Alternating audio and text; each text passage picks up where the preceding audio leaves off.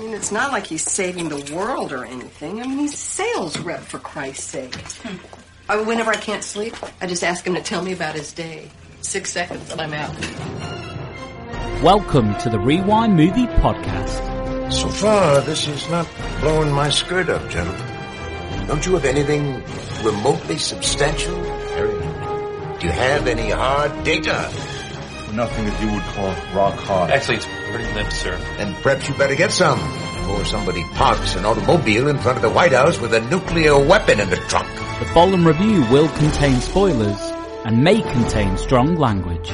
We say uh, covert operation, and this one uh, got a little rough. Worse than Cairo. Cairo. Cairo was a day at the beach next to this. Today, as part of our throwback series, we'll be discussing True Lies, starring Arnold Schwarzenegger, Helen. Helen, Helen is having an affair. Jamie Lee Curtis, So much I wanted to do with this life, and it's like I haven't done any of it. And the sand's running out of the hourglass, and I just wanted to be able to look back and say, see, I did that. I was reckless, and I was wild, and I fucking did it. Tom Arnold, You know what? I say we concentrate on work, buddy. That's what I do every time my life turns to dog shit. I concentrate on work, and that gets me by. Right, buddy? It's gonna be great. You know what? We're gonna catch some terrorists. We're gonna beat the crap out of them. You're gonna feel a hell of a lot better. Bill Paxton, Think of it as playing a role. It's fantasy. I mean, you gotta work on their dreams. Get them out of their daily suburban grind for a few hours. What about their husbands? Dickless. I mean, let's face it, if they took care of business, I'd be out of business. You know what I mean? Those idiots. and all Malik. If these demands are not met, Crimson Jihad will rain fire on one major American city each week. Directed by James Cameron. Have you ever killed anyone? Yeah, but they were all bad. What can I say? I'm a spy. Hello and welcome to the Rewind Movie Podcast. One born every minute. It's Gali in Hampshire. That's a nice piece. It's definitely London. What are we talking about here? Pussy, right? It's Patrick in London. Sorry. So far, this isn't blowing my skirt up, gentlemen. Don't you have any hard data? It's Duncan in Cambridgeshire. Welcome back, gang, and welcome back, listeners. And listeners, you may have noticed a different voice in the room. So today we have a very, very special guest, listeners, joining us, who has selected the movie that we are discussing, True Lies. Oh, it's your So- pick? yes, it was. It was indeed Duncan's pick, Patrick. Oh. So it gives me great pleasure to welcome to the show Mr. Duncan Casey. Oh, Oh, oh, What welcome. an introduction. Thank you very much. Hello. Yes, it's lovely to be here. Thank you. I'm a big fan of your, your podcast. Duncan, please uh, tell tell us and our listeners a little bit about yourself. Um, what, where to start? I mean, I, so professionally, I'm a, an hacktor. Um, I've been an, I've been a professional actor now for on, well, over 12 and a half years, which is, is crazy. But I'm also a producer. Uh, I'm producing a bunch of documentaries at the moment and a feature and a horror anthology series. I am a writer. Um, and, uh, yeah, that's, and I am a husband, father, and uh, botanist. I'm not that, but that sounds like something you should say at the end of that, such a sentence. But no, I and um I I was originally I'm from the Bahamas originally, which is weird, um, and moved to grew up around sort of uh, East Anglia in the UK, and um uh that's Oh, about me. Partridge Country. Partridge, yes, North Norfolk area. Um, no, uh, yes, no, but I, but I, well, I went to, I did go to university in Norwich. So there you go. That's uh, a little bit about me. And I suppose the next question is why True Lies? Well, uh, putting aside your back catalogue, of course, because there were things I could not opt for in your oeuvre, such as it is so far, I, I thought True Lies is sort of one of those, it seems odd to call it like underrated or forgotten or any of these things because it because it's famously this and the abyss are the only ones who haven't had the blu-ray treatment, which now is like saying they haven't had the Betamax treatment. It's like, well, who cares? Let's get on with 4K restorations. But, um, uh, it, it sort of, it feels forgotten in the, in a way that like, you know, I don't know, um, Diet Coke is forgotten. You know, it's like, well, it's not really, is it? But, um, but, um, yeah, I kind of just wanted to get, talk, I just wanted to talk about it. And it's a film that I have a lot of love for. It falls very neatly into that category of curry and beer with your dad. That I, dad, my dad and I were right in the sweet spot in the sort of early nineties to discover all the Schwarzenegger back catalogue and then the current catalogue. And this was very much the apex of that Schwarzenegger thing. Um, so we, we had a lot of love for that. And it, so I have a lot of love for nostalgia for it. And I just thought, you know, I know it very well, having watched it kind of from my, from when I was 10 up until now. So I kind of feel like, I don't know, it would be fun to talk about. That was my thing. Nice. What about you, Patrick? History with True Lies? I can't quite, I was trying to remember, uh, exactly when I first saw it. I may, I don't know whether I was 10, quite that young, don't get, I was trying to think, is that too young for this film? But anyway, um, I definitely watched it with mum and dad. I remember it being an Arnie film and I remember the trailer and I remember all of that and I think I remember wanting to watch it and I believe it was something I watched with fucking adverts on the TV that interrupted it at all, all moments. Because I think this is one of those examples where I don't remember, you know, like, um, Bill Paxton getting, uh, his neck broken in the car and there was something with the, the, the, um, the the truth doctor, I'll call him, near the end. There's bits that I don't remember in the edit that I first watched this film in that was all edited to shit. And until I was a lot older, um, thinking, oh, well, that is a, he just broke his neck or he just did this. Um, I, I remember having a lot of fun with this film when I was younger that and quoting it at school and shouting some things to my friends and, um, but uh, like "Dad's a nice piece" is now my favourite quote. Devlin, your, your opening, and it certainly wasn't my favourite quote when I first saw it, but it was just um quite a good action film. That it was a definitely a family thing to watch with mum, dad, and I doubt my brother watched it at the time, but it was Arnie, you know. Arnie was the draw. The trailers were there. I remember watching it. I, I, the, the sequence that always stuck with me for whatever reason, I just remembered it most, was the uh, machine gun falling down the stairs. The Uzi 9 millimeter. You know your guns, pal. Devlin, when did you watch it? So, I mean, th- this was, like you were saying, that it, it's kind of forgotten, which is a bit odd because of how massive it was at the time. It was just an enormous hit. Like, I remember the adverts were kind of ubiquitous. I remember me and my brother just used to randomly just say the phrase "true lies" to each other. before we'd ever seen the film, um, uh, we didn't go to the cinema for it because I was also 10 when it came out. And, um, but this would have been one that, uh, me, my brother and my dad would have rented from the, um, uh, the paper shop, the, the paper shop opposite the paper shop that stayed open till nine. Before it blew away. Uh, cause the other one, Yep. Nice. the other one was only open till six. Uh, down down the hill on the way to the station pub, and they used to have upwards of fifteen videotapes at a time. Oh, Uh, the perennial was Major League Two, which we rented multiple times. One of these days we'll get to that. but um, True Lies was definitely one of those rentals, and I think it was a multiple rental, and then it probably hit the rotation on Sky and probably never left. Um, so yeah, I remember watching it quite a lot as a kid, and then it just kind of disappeared out of my life for a long stretch until yesterday when I watched it. Um, and um, later on, I'm sure we'll talk about the availability of the film, but uh, I can reveal that I had to watch this uh, off my super secret work system. Uh, I'm currently working for insert name of media conglomerate here, and that's where it's stashed in the vault. So I had to dip into the uh, into the Mouse House vault to watch this one on a little pop out window with a big fucking watermark across it. wow. Well, I mean, we'll have to ask Matt offline, but I, I couldn't find this for shit in the UK unless you yeah. buy the DVD. No, you're right, Patrick. I had to go out and purchase. Indeed. So yeah, a, a huge film, a huge film from from when we were kids, and and wholesale chunks of it were stuck in my memory.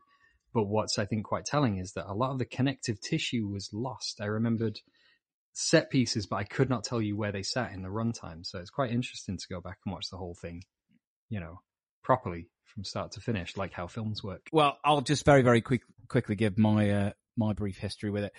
uh, Duncan, similar to you, um, for those listeners that have followed us all the way through, um, they'll know that my father is Greek and his English is, well, it's a little bit mangled. So, uh, True Lies, Arnie, Arnie even, instead of True Lies, was kind of easy watching for me and him to connect with. And also, we were very fortunate enough to have Sky. So I remember the trail, well, not the trailer, but I remember the adverts for Sky movies as it was then. And the, I vividly remember Arnie sliding in a toilet trying to get a gun. And even as a child, I was thinking, might be a bit of piss in that, but we don't, don't worry about that. Don't worry about the water. He's trying to get his gun.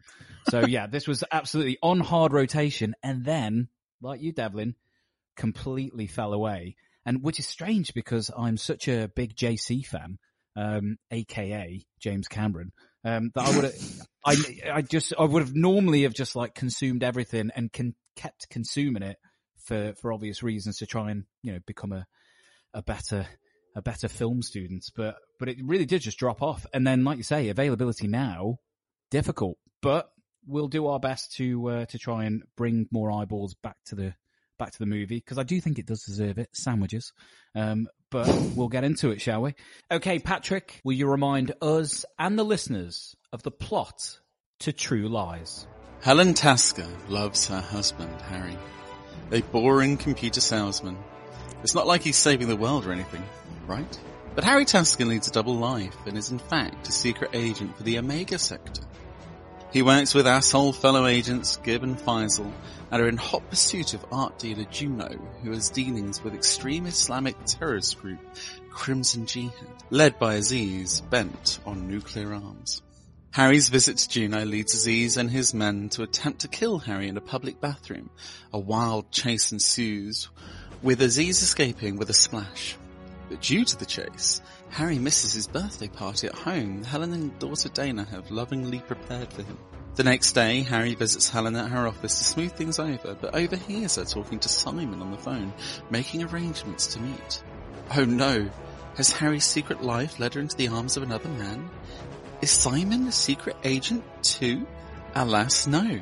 Simon is a horny used car salesman who creates a hint of danger, promise of adventure for bored housewives to get them out of their daily suburban grind for a few hours from their dickless husbands, and shares this with Harry, who pretends to want the car, and leaves forlorn and full of rage. When Simon takes Helen for more seduction, Harry kidnaps them both and scares Simon and his little dick away, and then abuses his position to give Helen her own adventure.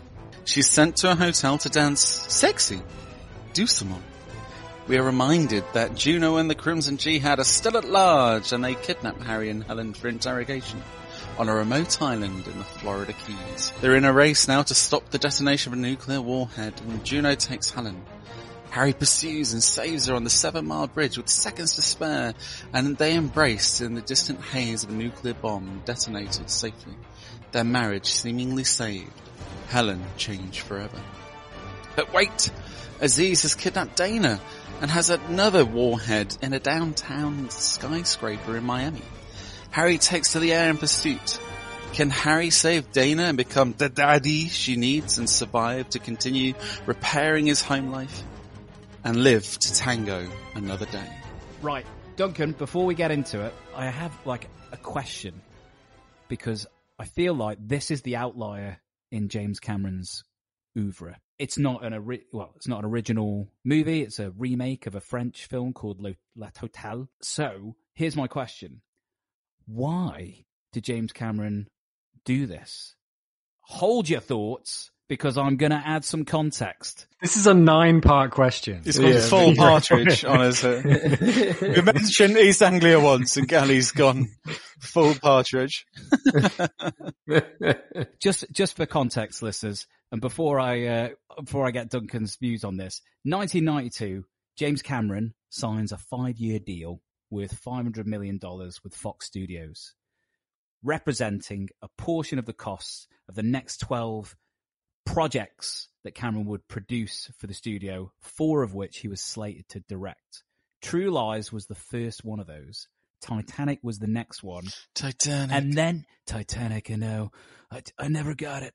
Um, but then, but then he never does it. He never fulfills the contract, but he did produce uh, Strange Days and uh, Solaris and a few others for Fox. So there we go. We've got a big money deal straight Hmm. away. So that might speak to it. Arnold was keen to make the movie, and it's actually Arnold that brought it to Cameron's attention. He wanted to do, and I'm I'm not taking the piss here. The interview says that he wanted to do, he wanted to do a character, a proper character. So Harry Tasker seemed like a good fit, um, similar to Detective John Kimble, I guess.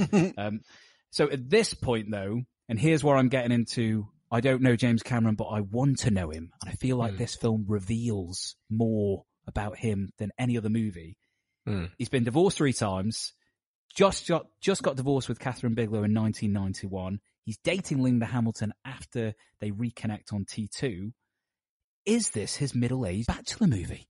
Duncan, help me.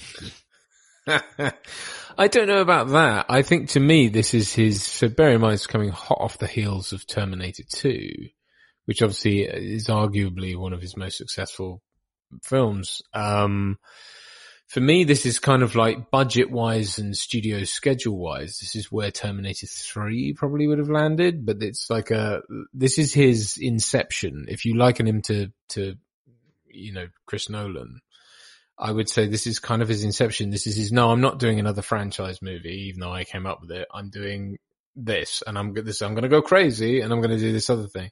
It's a puff piece. Yeah, it kind of is, but do you know what? It works. Like that's that's the thing. I mean, I will say, you know, much as Inception did, I think it's his kind of like, fuck it, you know, let's just do the thing. Um, and um, and he's he's excellent at it. It's his only real comedy as well, isn't it? I mean, it's I mean, because arguably it falls into that camp. Um, and I think it's quite clever with various things, which we'll, we'll get to. Certainly, perspective is one of them. But I, I, I just think it's a sort of balls to the wall. Let's just throw everything at the screen and see what happens. You know, because bearing in mind he could write his own ticket at this point. Um, he's got Arnold back. You know, he's he's got Bill Paxton, of course. You know, he's got a bunch of toys to play with, and this is, is just it's not an original property, right? La Totale was it only came out a couple of years before that. The, the, the so he's remaking something that's fairly recent. Um, but I think it's a I don't know what was going through his head at the time. I think it was partly a sort of ego trip in a way, which is that me, Schwarzenegger, we can do no wrong. And in a way they couldn't, you know, I mean, I mean, this is their last thing together, which is kind of interesting. You know, I think, I think, well, Schwarzenegger, I don't think has ever been as good. I don't think Cameron, I think Cameron of things like Titanic, I'm, I'm a big fan of, but it's overshadowed by the kind of whole, you know, um, Leo and Kate of it all um, Avatar is Avatar. Uh, but this to me is a real, I think it represents an apex for Cameron, for Schwarzenegger and for movie making in general, because it's this beautiful, you know, it's like the CGI and the practical effects are all kind of working together. And, um, I don't know. It's, it's a script that again, much like Terminator 2 has depth. I, I hesitate to say depth because obviously they're just huge action vehicles in one sense, but it does have depth. It does have, um, questions of roles, of stereotypes, of, um, you know, uh, we, and in this case, it's the, the nuclear family. Um, in, in the case of Terminator 2, it's the nuclear family. Uh, so, you know, there's, there's a lot that's very similar between the two, but I think we're kind of exploring different things there and it's so there's depth not massive depth but there's depth and obviously there's incredible filmmaking going on and action filmmaking so uh, to sort of come back via the circuitous route that I am to your original question I I I don't know I don't know what was going on but it's but I love it so there you go I'm interested though, Gali. You said Schwarzenegger brought this to Cameron. Yes, yes. Um, his brother-in-law at the time, one of the Shrivers, forgive me. Introduced him to Stogies. Yes, Stogies and True Lies. and maids Puerto Rican maids excellent Allegedly, um, he did. No, not allegedly, definitely. That's what Allegedly. happened. Don't no, no, no, no, there is no ambiguity. It definitely happened. Carry on. It was an omission in his uh, in his biography, Total Recall, which, by the way, is a great read. But the, I was I was waiting for that chapter. It never came. The house was exceptionally clean. I totally agree with you, Duncan. I do feel like this is them both flexing their kind of their Yeah. muscles within within within the industry. And you're right about that apex because a year later, Bad Boys, isn't it? The beginning of Bayhem starts, and and a whole new generation of action filmmakers take the genre to a different space. You know, you've got that whole MTV editing style that Cameron's definitely not doing in this movie. This this feels like a very it's technically so proficient in in its like in its filmmaking, but you could argue that this is about the limit that Cameron was going to take big big action. And actually, we just talked um, on Twister, didn't we, Patrick? How how Jan de Bont, or as we've now called him, Flash de Bont. Flash de Bont. He he wanted to do Twister because he saw the writing on the walls, and he was like, "Oh, I want to do one big last practical, practically led action movie." But this is the same year as Speed as well. So it, and I Mhm. think when we did Speed episode, we discussed that also that the changing of the guard, so to speak, and the the practical versus CGI in the nineties is coming up like completely different models and uh, models of filmmaking, excuse me, not literal models, and and way of filmmaking that they're all adapting to. But you know, it's funny that Speed was the same year because it's big, robust action film like this that is physical. And I just, I'm really interested that Schwarzenegger brought it to Cameron. But Cameron may, you know, like, obviously everyone's a winner getting him as Terminator. Did he just turn around and say, yeah, fuck it, that sounds great. I've got all this money. You're the biggest action star in the world. Let's, we can do what we want, right? Well, it feeds into because I found the movie rewatching it. Obviously, as a child, I'm not thinking about like how loaded the dialogue is, but it feels like a locker room movie. Like this is a proper like boys with toys kind of. It, it gives that vibe off anyway. Uh, and I do wonder if it was just like, like you say, here's an opportunity. I've just got like a huge check from Fox. Um, let's let's just do it. But I don't know, Devlin, you got any any thoughts on on Cameron Insight? Do you know the man? Should we ring him and ask? Mr. Devlin, the phone calls come in. Is it Wiggly? Is it Mis- Wiggly? Mr. Cramrian. Mr. Crambrian. Uh, no, we do have big posters of Jim's Cameron uh, around at, at work. Jim's Cameron. Nat Geo ambassador. Jim's Cameron because he's a Nat Geo ambassador. That's what we call him. Jim's the Disney, bomb. Patrick. Jimmy's, Jim's is Jim's Cameron's. The the the changing of the guard with the um the fact that this and Speed occupied uh, uh different spots in the top ten for the year is quite interesting because it's a handoff to a completely different type of action star. Uh, Keanu Reeves is a a sensitive new age Gen X kind of you know uh sub pop listening kind of accessible you know feminist friendly uh like a, a more approachable guy for a, a, a different era. Arnold is very unreconstructed, and this was his last hurrah. I mean, the tumble kind of begins, and he's not. This is like he's king shit of fuck mountain for the last time. like, and and yeah, it's it's it's the last time that that kind of uh, a movie gets sold on star power and spectacle alone. It's like, Mm. well, James Cameron has already blown your mind once. Look what he's going to do with all the money in the world. And Arnie's here and he's still, you know, carrying all the cachet. And uh, beyond that point, it becomes that's when we start talking about the, you know, the elevator pitch movies really, really kick into high gear where, you know, speed literally is the bus that couldn't slow down. And then beyond that, action cinema kind of changes.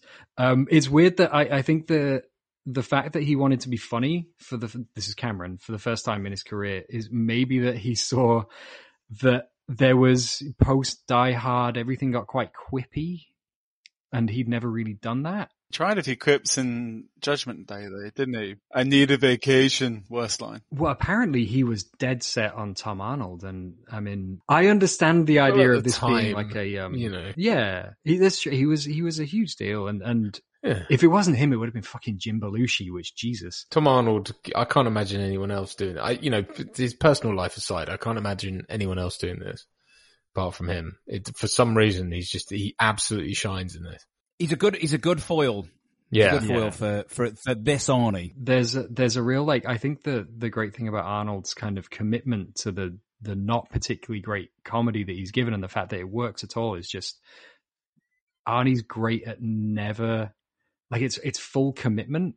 He's winking hmm. at the thing, but he's never taking the piss out of what he's doing. He's hmm. completely you know, like we were saying when he's when he's doing his director's commentaries, you can tell this guy's totally one hundred percent on board with whatever's going on. He's got like it's like a, an enormous puppy dog, like a giant, terrifying slab of meat with a puppy dog inside it, but also an extremely horny, angry one that likes to murder people by snapping their necks. I don't know. I don't know whether that's a mixed metaphor. I think. Well, well, Duncan, how's how's about this one then? So Hmm. Arnie, I, I, I, I listen, heart on sleeve. I do. I love his movies. Um, there was a. There, I think for me, it was End of Days. Uh, End of the Days is underrated for me as a as a kind of action movie. I think it's actually Yeah, quite good for Yeah. what for what it, for what it is. And then the the real the real dirge kind of sets in. I think it's Sixth Day where I, that was the one where I went, oh, he's he's done. He's he's done. Yeah. Um, I think that was Yeah. after. I can't remember that was after End of Day. It was after End of Days, but I It can't was remember after End of Days it was. before Collateral Damage. Collateral Damage, I think, if it was just Hmm. a low budget actioner, would be fine. But it was obviously the kind of supposed to be that because that came after Terminator Three, which was a big part of the Hmm. downward woohoo new, and you know, yeah, yeah, yeah. Sorry. Anyway, you were making a point. But um, but all I was going to say was, you know, so Mm. I am I'm loving Arnold, and I'm loving Arnold as a as a young viewer. It fits, but rewatching it now as an older an older chap, I can't help but wonder if he's quite right for the role. If they wanted to make the film that I think the premise is trying to sell, which is the super spy who gets, you know, completely loses it when he's when he's at home with with the Yeah. kids. Um, because Arnold he does all the comedy stuff well, he does all the action stuff well, but there's a couple of moments in the movie where we're asking him to emote, and it's I think it's supposed to be kind of actually there's some dramatic stakes here, and I'm just not sure he's he's right for it. Also, my theory with him is I've always accepted him. Don't even need to like question it in science fiction as a genre, or like in an action movie where he is clearly the super alpha. But in this, he's downtrodden. I mean, they put him in a in a cotton cardigan. But it doesn't fool me. that yellow cotton cardigan that they put him in. doesn't but, fool but he had just done Jingle all the way, and he, he was a convincing everyday man in that, Are you wasn't he, saying- Gali? You'd you'd buy a bed from him, would you? Can I proffer a, a theory on that? Because I, I, I, I hear you. Um, and this sort of talk, this was one of my, this was my only talking point about this film, but that it occurs to me, really it's a question of perspective. And I think this film kind of offers you decoy perspectives and puts you in the, it, you think you're following a protagonist when actually you're following someone else. And I think the re- what's quite clever about it, and it, and it doesn't, I'm not saying this is necessarily what they intended, but for me, it's like, I think the, I think we're following Helen a lot of the time. And I think Arnold's character is built up to be this hero. So he's this large, he looks like an action man. He looks like everyone's stereotypical. And this film gets a lot of, um, crap for sort of buying into stereotypes. But I think it's if you look at it from the perspective of who's seeing them as that, who's actually, you know, because Arnold's character gets to do the whole action hero thing. And it's like, is that the perspective of him? It could be. Is it the perspective of us? Or is it the perspective of his wife who thinks he's a hero? Not literally, but obviously in the film, it's kind of, you see him doing all this heroic stuff. And at a certain point, it flips. Arguably, it could be when she's pulled out of the limo, because that is symbolically a, a birth. You know, it's like a, you know, and she's above water. It's like a baptism and it's kind of lazy, but you know, and it's like suddenly it flips and suddenly he's like, you know, cause he, turn, he starts turning into a little boy. He goes like, bye and like runs off and like to save the daughter. Are we looking at her perspective? Are we looking at who he's a sort of heroic dad by the end? He, you know, and then also she turns into this incredibly sexy, you know, and I know there's a lot made of that, but it's like, part of that's her choice. And then part of it's, is he seeing her as that all of a sudden? Is it because he's been awoken to her sexuality and her, um, capabilities and her, you know, so who are we viewing this through? You know, and that's where the sort of stereotyping I think starts to make more sense. Um, and so the kind of dopey, like bearing in mind at the end his like shirt's ripped around his bicep. He's looking, it just looks like if you were to draw ultimate dad, like who saves the day, that's what he would look like, right? So it's, it's the, it's from the point of view of the nuclear family who wants the ultimate provider, protector and all that stuff. That's what it is. And it's not necessarily saying that this is all realistic and you should take it seriously, even though the characters in it kind of are, but not really. Cause there's moments like when he's looking through the binoculars and Tom Arnold's just chattering in his ear about divorce and if one of the lenses just goes, it smashes. And it's like, that's surreal.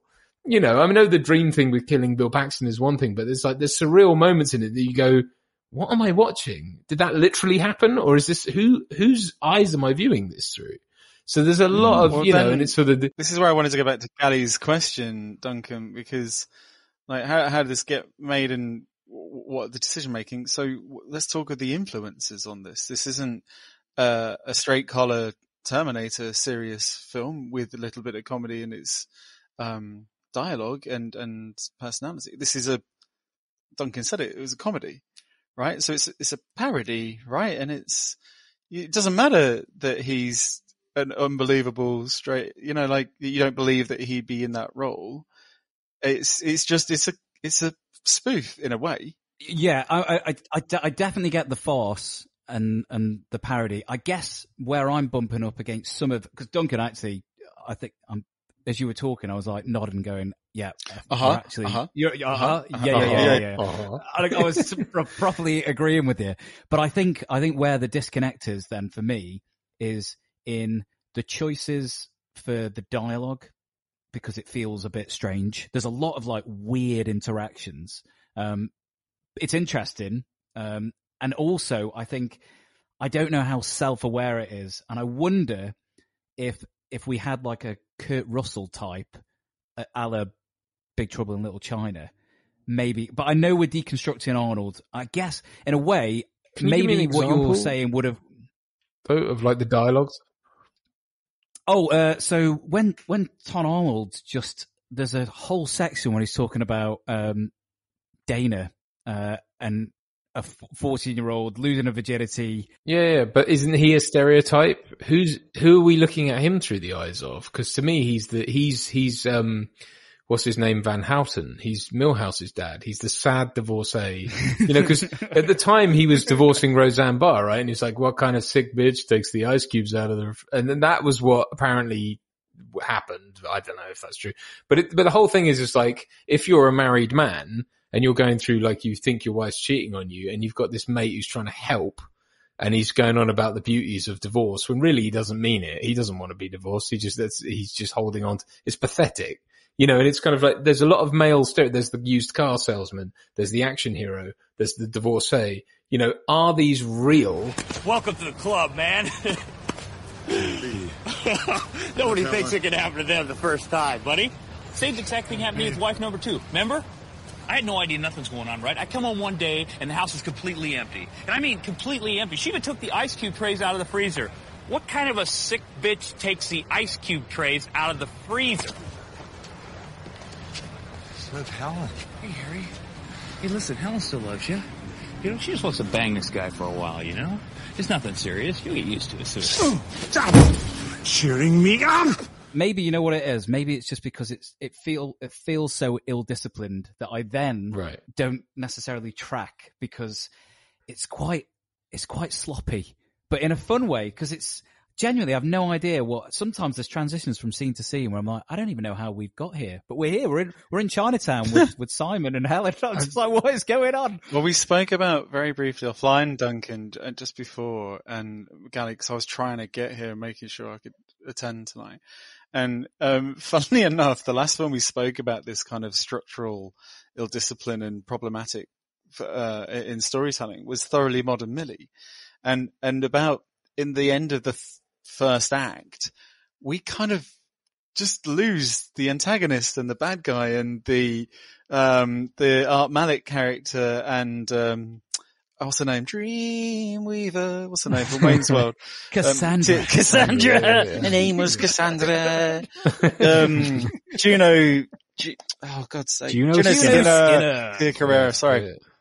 We completely lose them till like for the middle of the film, and it's like, whoa, where's this film going? And it become it. It, it kind of threw me the other night when I when I watched it because then all of a sudden in the hotel when we get back into oh there's a bad guy and a terrorist subplot here because you know we've been having fun with Bill Paxton and their relationship which again is a it's the plot point is their relationship and how's that how's that marriage going to survive throughout it and, and everything Yeah, but I, I think that's, I think that's, are we looking at this through Helen's eyes? Because I think the Bill Paxton cat, so I think, you know, you could read it as this, and this is totally open to interpretation, but it's like, is what's going on with Harry what she would love it to be? And then she sort of manifests Bill Paxton's character who's lying, true lies, about Mhm. being him. And in some cases, literally he's taking credit for their work, right? He sort of metastasizes if she's craving that kind of lifestyle, that excitement, and her husband's there, uh, you know, in plain sight, True Lies, and Yeah. then it's full, full circle, she gets it at the end. But from a Hmm. filmmaking and like an audience perspective, you know, like it's, it kind of, Gali talks about whiplash every now and then, like, hold on. Oh yeah, there's, there's a bad guy and we're back at, when they, when they raid them at the hotel, like, fuck yeah, okay, right. Yes, back into the, what was the beginning of the film with the terrorist group and the infiltrating Tia Carrere. It's, it's strange. But it's almost like they're only there when they're needed, which again is Yeah, this thing yeah. of like, well, whose perspective? it projects the final act. It's just like, here Yeah. we go. Let's go off Yeah, on the yeah, acting yeah. film. Yeah. We've resolved True. the, True, true. I don't know, relationship at some point and off you go. structurally, um, what I noticed was that the first like hour, hour and hour and ten maybe is so swift and so kind of um, and everything's so well made that I, I don't think that's where the problems are. I think that it's it it it becomes bumpier as it goes along. I think Ali, you were talking about some of the dialogue is maybe a little off, and it's probably because every character, every male character, is introduced as doing a sexism.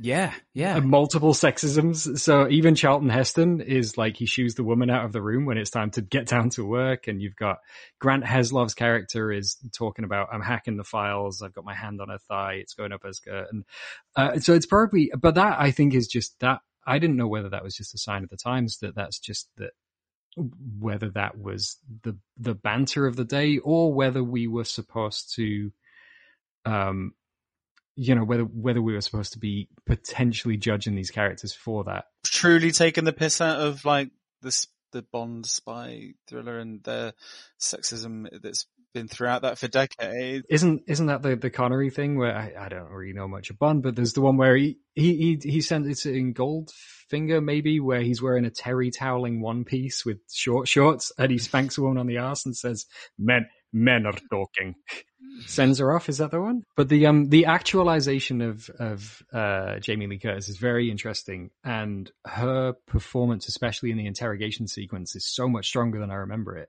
There's real heft behind it. It's such a turning point in the film. I like the way she trans like forms herself, definitely before she goes in the hotel room as well. Like it's, she does a lot of good work in that section of the film. Um, a lot of uh, if if we were going to jump ahead to critics' corner, a lot of uh, reviewers at the time and since have found the uh, the lay on your back and close your eyes seduction sequence to be like super creepy, and that's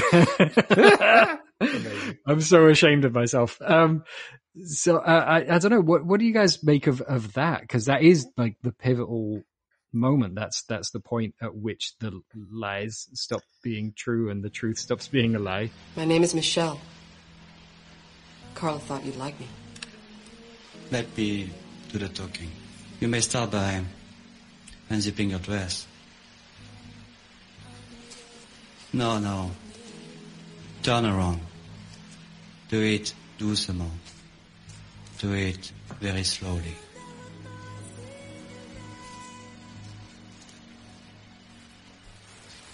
Good. Now slip the dress down slowly.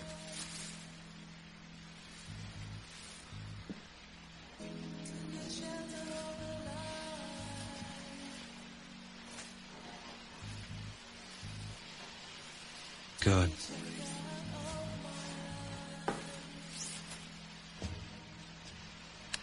Now slide your nylons off, one by one.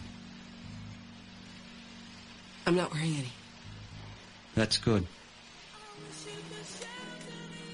Now, dance for me.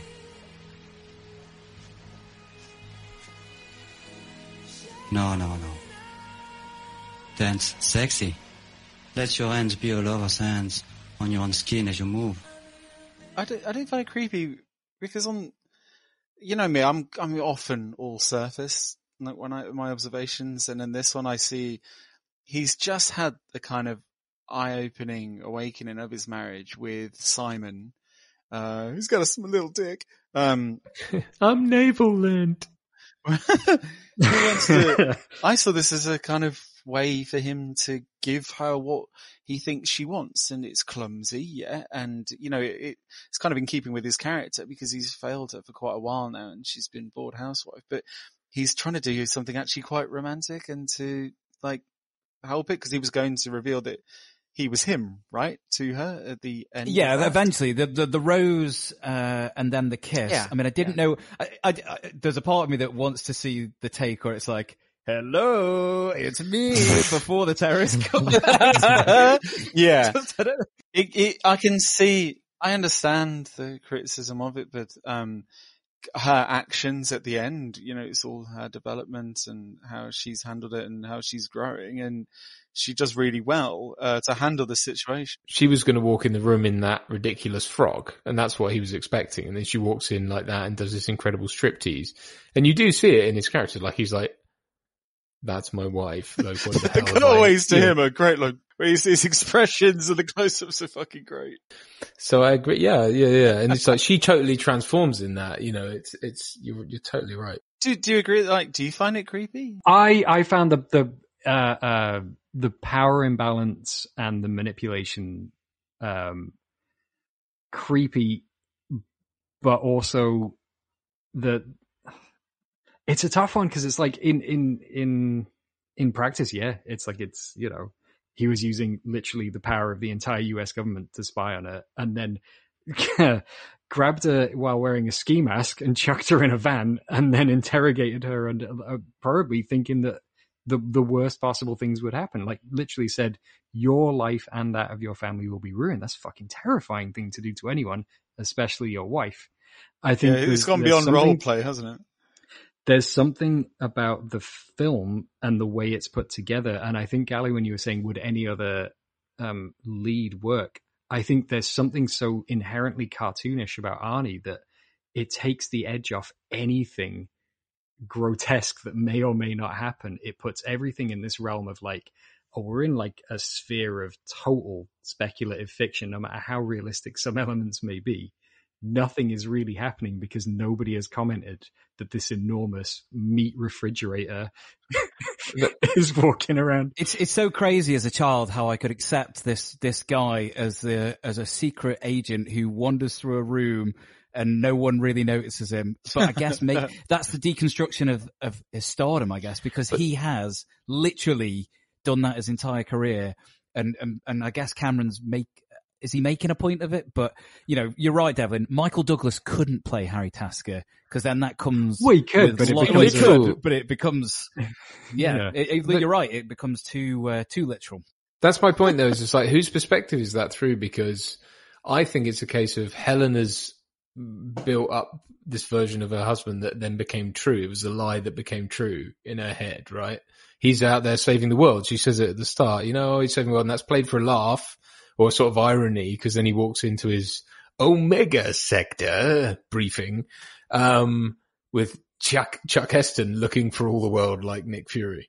But, um, and you're right. And there's all these male stereotypes and it's nuts, but is it, are we seeing that world as she would imagine it? That he's literally out there doing all this crazy nuts bullshit. It was like, is he really doing that? I don't know. And then, you know, you've kind of got all this stuff. I don't uh, think like- the story's told that ambiguously though. Like he's in Okay. his own environment. Yeah, maybe. I, I don't see her imagining that stuff because I'm not saying the film is that smart, and I and I'm not saying that I'm that smart either. It could be, you know, because there is a disconnect where what you're saying makes sense to me now, but as I, in the moment as I'm watching Mm. it, I- I don't know. I'm I'm reacting differently. Um, I think it's. I, I mean, I. s- I suppose it's if you if you see it as like the nuclear family as viewed through the lens of a sort of action film, you know, it's like everyone's got suspicions about each other. You know, the kid is stealing money, the wife's having an affair, even though, you know, but it's an affair with a guy she sort of imagined out of thin air almost. I know that's not quite what's happened, but it's like she's projected the, the view of what she wishes her husband was onto this used car salesman who happens to be bullshitting and lying his way because he's used car, used car salesman, you know, and it's like, I don't know, there's, and, and like, and then you've got Tom Arnold, who's this sort of like stereotypical divorcee, you know, whatever. Like it's, everyone's very cynical. Everyone's very, you know, um, playing up to stereotypes. I can't imagine that's just lazy writing. I think it's done deliberately. I don't know that they're necessarily saying you have to put your eyes in anyone's head necessarily, but there is a, I think there's a real deliberate effort to make everyone be a stereotype, but with a certain, a certain key in that means that you can go, hang on, it's, it's, it's deeper than just that. It's deeper than that. They aren't just what they present themselves as. I'm not saying this is like Citizen Kane and we should all read Megastar. It, you know, it's a big action movie. I just don't think it's as dumb as people say, and I don't think it's as clever as perhaps I'm saying. You know, but I think there's a middle ground there that you know it gets away with. Perhaps. Funnily enough, um, a few years ago, I don't know, six, seven years ago, I worked with Art Malik. He was in the film. Wonderful. Disease, And he was, I really liked him. He was, he was really nice and I couldn't kind of resist. It was like, so you worked on True Lies. uh, back when I was a bit younger and, um, yeah, a bit more bold in asking actors things. And he, um, he spoke fondly of his experience on this film and he, he, I didn't ask him, but he went straight into the stereotype and like, like he Hmm. thought I was going to ask him about, about, um, cause we're, we're actually dealing with some racial issues in the program. The, like the plot line that we had, it was a thing called Arthur and George on ITV about Arthur Conan Doyle. And he, um, went straight into it, which I found, you know, like, oh wow, I didn't know we were going to go there, but okay. And he said that he wouldn't have ordinarily taken that role as that stereotype and he was cautious of it, but he trusted Cameron and he liked the script and he understood what the script was doing and he was kind of eased into the character and fine with it. And he said he kind of maybe looks back and regrets that that would have stereotyped him and, and typecast him at the time. But his decision making was really interesting uh, and how he looked back on it. We'd done the Living Daylights before that, hadn't we? So it was just kind of same ballpark, I guess, but not quite. Where he, he and it was threatening him going down that spiral at the time, you know, like early nineties, very easy to, Mm. um, terrorist groups in, in films or whatever, but nice guy. the reading of it as a um you know like a, a an investigation of the uh the nuclear family which is which is really interesting and and like you said is something that Cameron has done um quite a lot this kind of you know building these little triumvirates of you know it's a it goes back to um it's inherent I don't I don't want to say it's inherently conservative as in like conserve in in in the kind of sh- shotguns on the porch sense. I just mean in a like there's there's this idea that um there's a fallback to um to set these kind of stories especially stories that have a very classical bent to them. They go back you know to to kind of they're, they're supposed to appeal to some lizard part of our brain that sort of is inherently drawn to these structures that we have. Um and I think that um, it's really interesting to see this as a deconstruction of that. And I think one thing that clouds it is the decision to have a Keystone Cops Muslim group be the Mm. bad guys. Mm. I I do think that at the time it was probably a little easier to pick that off the the, the peg. You're thinking Yeah. like Hot Shots Part Two, having like oh yeah, I always got a Hot com- Shots Part Two. like you've got a comedy Saddam. You you it, this was the era whereby it was Yeah. like um the, the the Gulf War was such a strange war in that it took place far away and kind of incurred very few losses on the American side and for that it kind of it felt almost like they could distance from it and I remember uh, hearing somewhere that Cameron was potentially going to use Irish uh, IRA He was terrorists. Devlin, yes. That was the original conception, and he felt like that was too much in the zeitgeist. Oh wow, okay. and Interesting, I mean, set, setting aside the the suggestion that perhaps you know it's harder to dehumanize white people. Mhm. Remember at the time when we Robin Hood, Prince of Thieves, and we said it was interesting casting and characterization at the time to Azim, Aziz, Azim, excuse me, Azim. Morgan Fre- Freeman as a, a, a positive character. I always found that interesting because I've never really thought of Cameron as as the kind of you know um, the super flag wavy kind of conservative filmmaker. So I do find it interesting of of the decision to make this film be so. Um, it is kind of the only one in his in his whole back catalog. Although, which um which Rambo did he write? Was it Two. three? Right? Two. It was Two. two. Apologies, two. Because yeah. because three would have been three is three is the full kind of you know Ronald Reagan's America fuck everyone Yeah, yeah. fuck everyone but us kind of thing but you know they they did have a little more nuance to start with um Yeah. but yeah I don't know I guess that's that's an interesting thing like the the use of the uh the crimson jihad it's interesting like you said Patrick that Art Malik would bring that up so quickly Yeah, he went straight. I, I I remember it vividly because I just like what was True Lies like? Bang!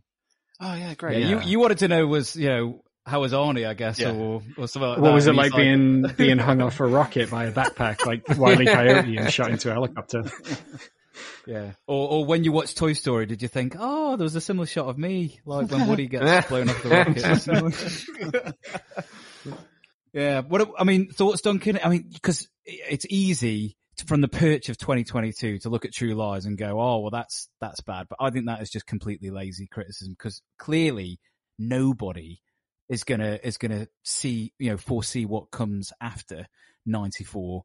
Um, and I think the first bombings of the World Trade it Center was 90 it was 93. 93 so. Yeah, was- so you yeah, could yeah. you could see you could see how that would just be well. There's an easy, like you say, Devlin, off the shelf. We've already kind of done the Cold War stuff, so we'll go for a different type of group. I wonder if it would have just been less of a problem, certainly for modern audiences, if they just made up a country like a la Commando and just did a Val Verde a- plug. What Plug. what country was it? I was, yeah, Indeed. yeah. Thank you, Um, Duncan. You saw what I did there there. is- Um, Thank you. Yes, you set me up You perfectly. very familiar, very familiar with that country there. Yes, indeed. I, I, um, no, I, I, I, I hear you on that, and I, and I kind of think, obviously, you know, um, hindsight is twenty twenty. I, I agree on uh, with that, and you know, obviously, one shouldn't stereotype, but I think it's a, it's a film full of stereotypes, you know, and again, it's like. I, I'm not suggesting for a moment that it's like Crimson Jihad is just this sort of concocted thing that's you know that's a sort of manifestation of their desires to have an existential threat that they can that he can be the perfect father who protects his daughter again. Because it becomes very personal. He he literally it's about saving his daughter from them. You know they blow up a nuke in the keys or whatever and that seems sort of to have very little effect but it's like when he kidnaps his daughter goes after it, suddenly then it becomes a big deal you know so it's like you know I, Yeah, but I, the, I the nuclear bomb's an ejaculation metaphor, right? When he kisses his wife, he jizzes in his pants. Yeah. Yes, exactly. Yeah, yeah, yeah. And and they drape the American flag over it before pouring concrete on it and all that. You know, so it's quite, yeah, it's quite ejaculative, if you will. And I agree with you. I think, I, but but again, it's like, who are we really seeing this through? I, and I'm not, again, I'm not saying necessarily that the filmmaking is quite smart enough to say definitively, you know, it's one person or the other. But I think it is slightly about what you bring into it. I don't know really how much I buy into the reality of all this stuff. And in a way, I think that's the point. But I'm, again, certainly Yeah. not Yeah. excusing, you know, labels and stereotypes because, you know, that's, I wouldn't want to do that. the way I see it as well, Duncan, is the amount of attention that Cameron has towards that what I thought was plot A but becomes plot B is Mm. quite telling. Because Mm. as you say, they, they burst in when they're required to further the plot. Cock but block. actually as, as like, yeah, we don't, we don't get any sense of their ideology. There isn't really a great deal of characterization. The, the person out of the entire group that we get some form of sympathy who then falls off the edge of a bridge into a, a pool of brick uh, is is the blessed cameraman who's run out of battery, which is a is It's a that's good joke. Great, it's a great gag. It's a great gag. Battery, yeah. Yeah. Batteries. Yeah, absolutely. The, uh, So I, I I'm I'm with you. I'm with you on that one. So let's concentrate on what is my favourite part of True Lies, and it's enter stage left. Simon, aka Bill Paxton, and that mustache. It, it, it's one, it's wonderful stuff now. I mean, it's not just. I don't think uh, we were talking about it offline. I don't think there's been an a performer who who garners such love from like every corner of film Twitter than Bill Paxton. Like anytime it's his, you know, you know, God bless him. Anytime his birthday comes around, anytime like Aliens re-release or whatever, it's just like an outpouring. He was just in these killer films and these killer roles, though, wasn't he? Just Jamie Lee Curtis is the MVP for me of Hmm. True Lies, but Bill Paxton is is like carrying her coat. Is he the Ham is Neil brilliant. Award?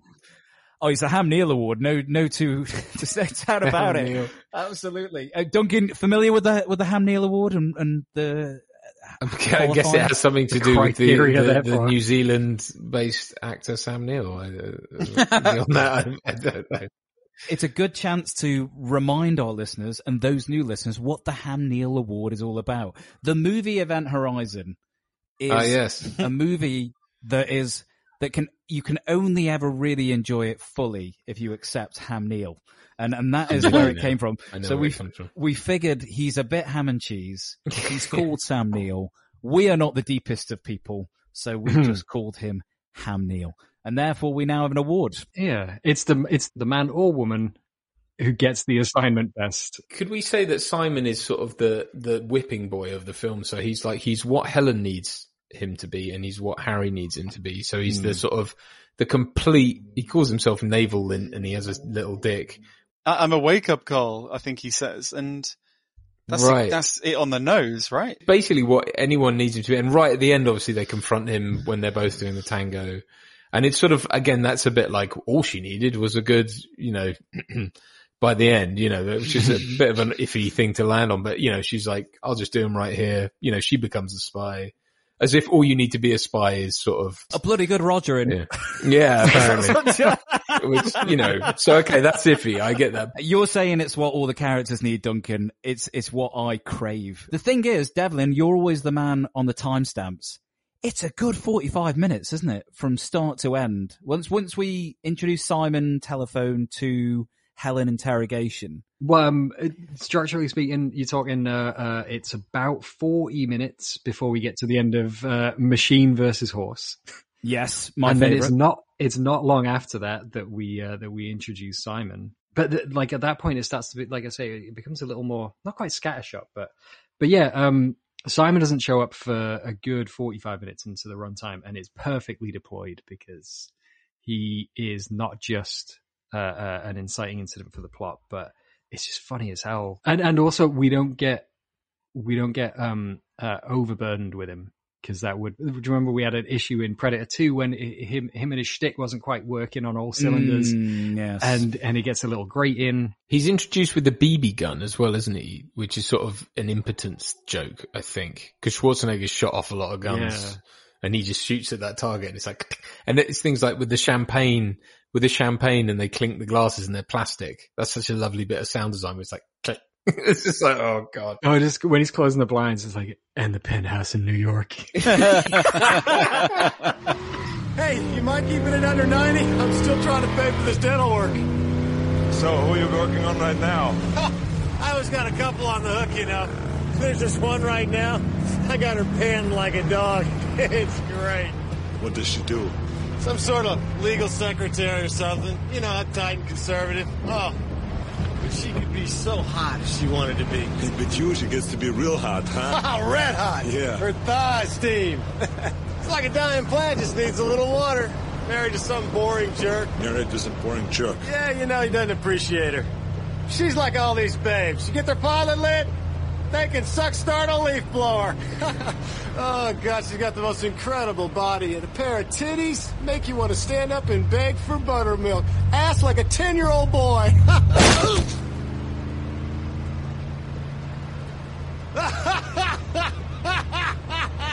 So then she must be really good in bed then, huh? Uh, uh, hey, ho, whoa, slow down. You're gonna miss the turn. Whoa!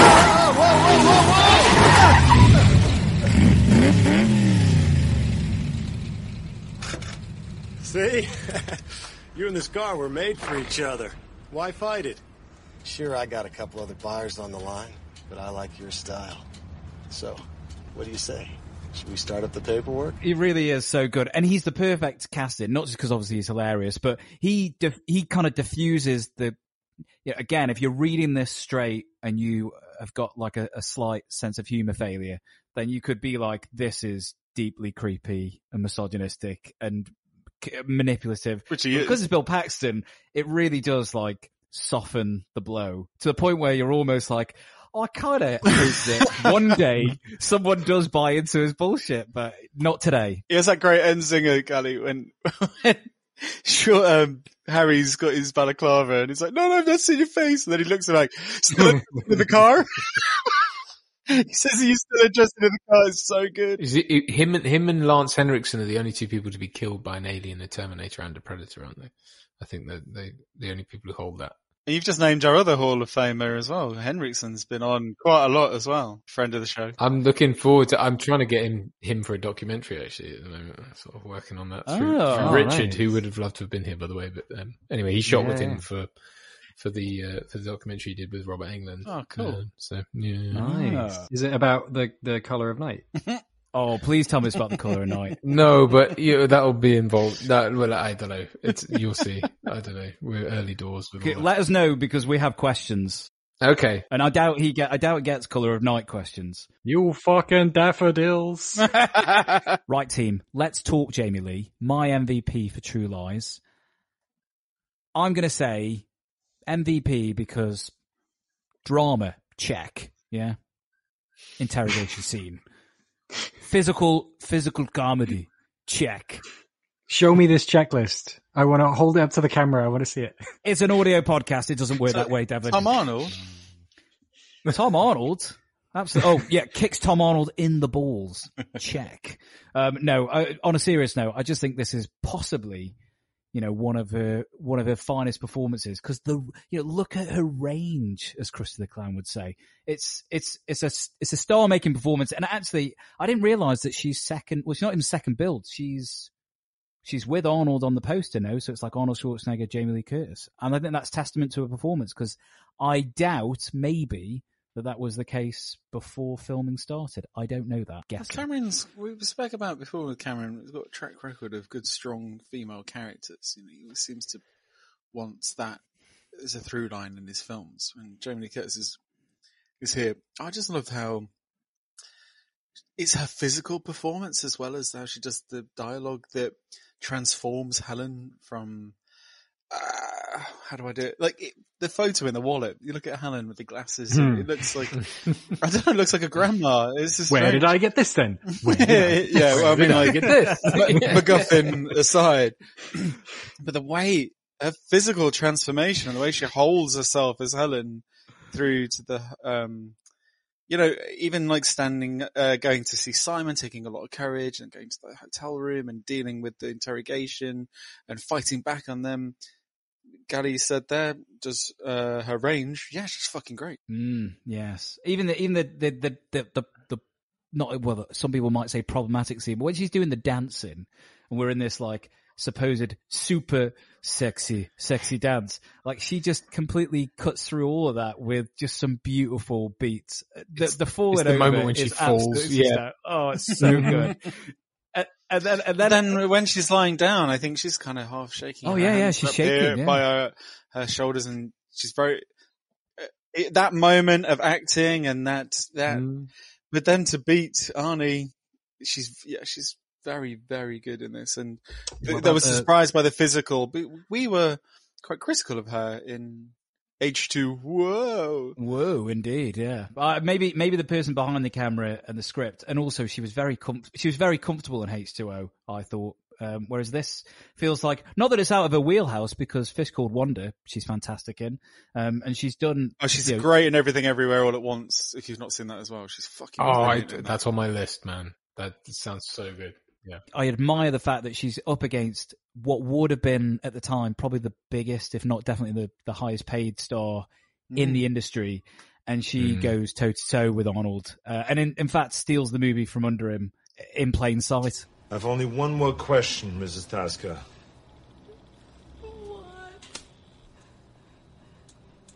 Do you still love your husband?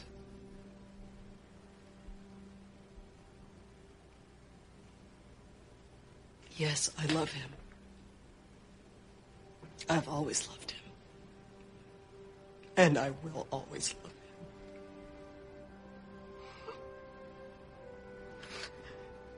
him. She loves you. Now what?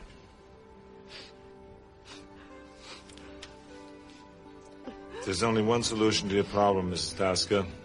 You must work for us. What are you doing, Harry?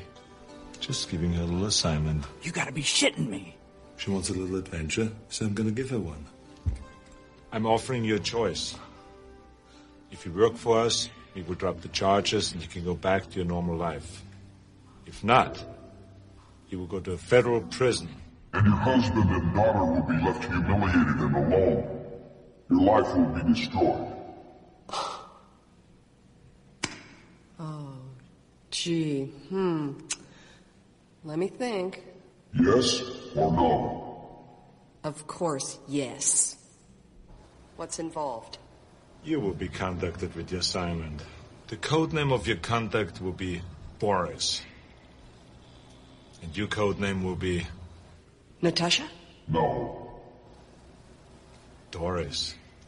The, the only thing I would say is it's, um, remember we had Umbridge with uh, Bullock being sidelined on Demolition Man. Demolition Man. Thank you. It's a, it's a little bit of that towards the end here. It's just like right now, Arnie, you take it away and finish off the film. Somewhat more understandable in in in story terms, given that she is uh, a legal clerk, and the fact that she drops the the scene where she drops the Uzi is brilliant. It is magnificent bit of physical comedy. It's tremendously well made. scene. It's um, you know, but yeah, it's it's understandable. I would have liked her to have wanted to help her daughter in full transform into helping mode there. Well, yeah, her one on one is is slightly earlier in the film. It's just it's not um, you know normal practice now would to have both fights going simultaneously and we just cross cut between them. In this, she has it slightly earlier.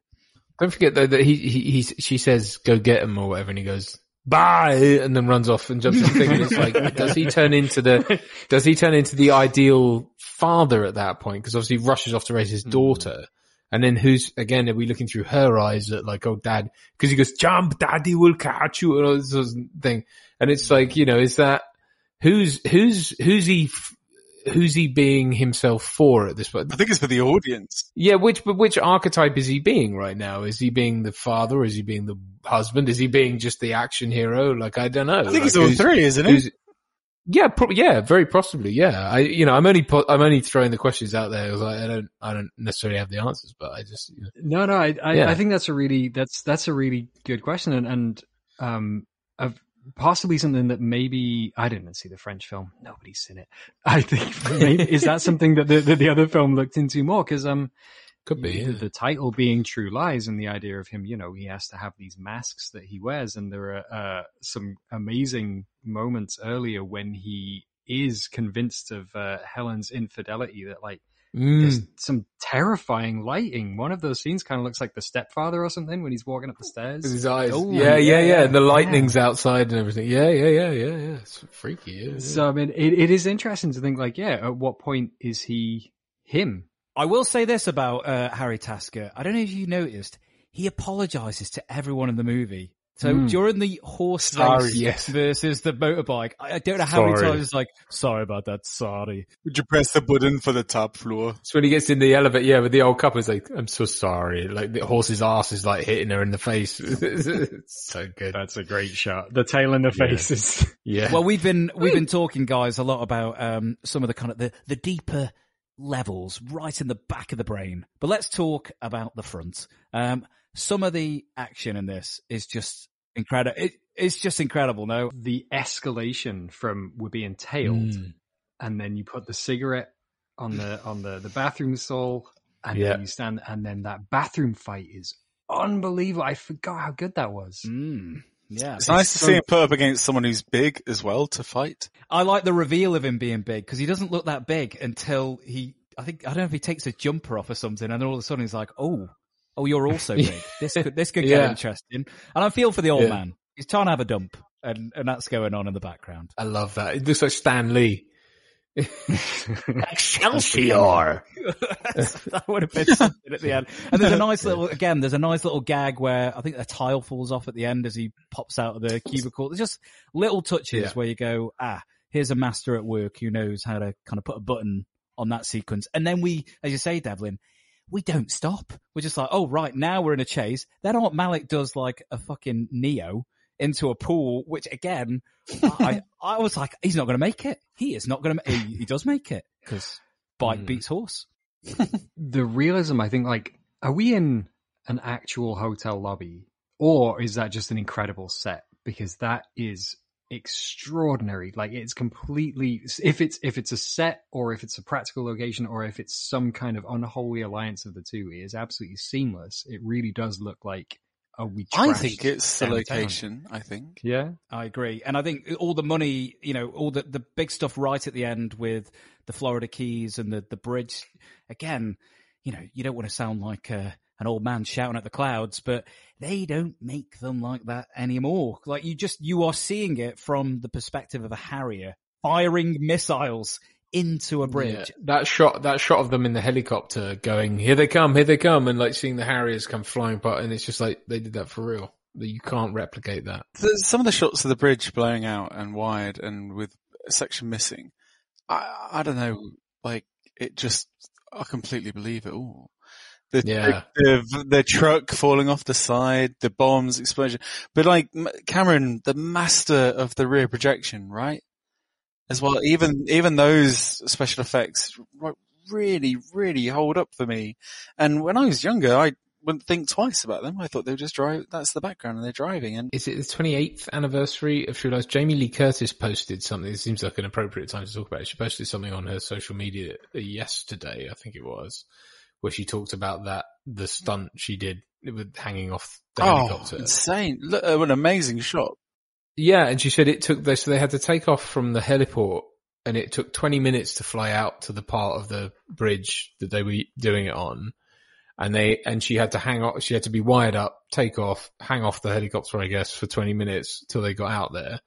Then do the shot with this, with, it was Arnold's stunt double holding on to him, got all that. And that shot, like where she's just literally, you see the, the limo disappearing, don't you, underneath her and, and all that. And it's just like, it's in sort of, I guess it's at 50, yeah, it must be at 50 frames or something because it's just slowed down enough that you just see her reaction. And it's just this like, and then, but then you cut to her later, then she's going, whoa, like, and it's just such a great, that is, that's what I mean about it being like a birth or a baptism or, you know, I mean, it's just like, but, it, but in a way that wasn't like, she didn't need that to become her, if that makes sense. Like she was already that because you see signs of it throughout the film. It wasn't like she needed to be pulled out of a crashing limousine in order to But this become this who is she the end of needed. a uh, transformation, isn't it? It's come full circle. Yeah. Like, that's she is new Helen. As soon as Yeah. she smacked Tia Yeah. Ferreira about the head with a wine bottle a couple of times, that's it. yeah. She's reached final On that form. shot where it like she spins it up and catches it, she's like, bang, Yeah. like, smacks it. It's so good. Oh, that that bridge chase stuff, I think, is fucking incredible. It is, and that's Mm. you know when when when you say like where did the money go or is the money all on the screen? That's where you're getting your bang for your buck. I mean, I I, I Mm. watched it in. I I didn't watch it in the way that that Jim's intended. Unfortunately, I had to watch it on a laptop, which I know, God, sacrilegious, boo hiss.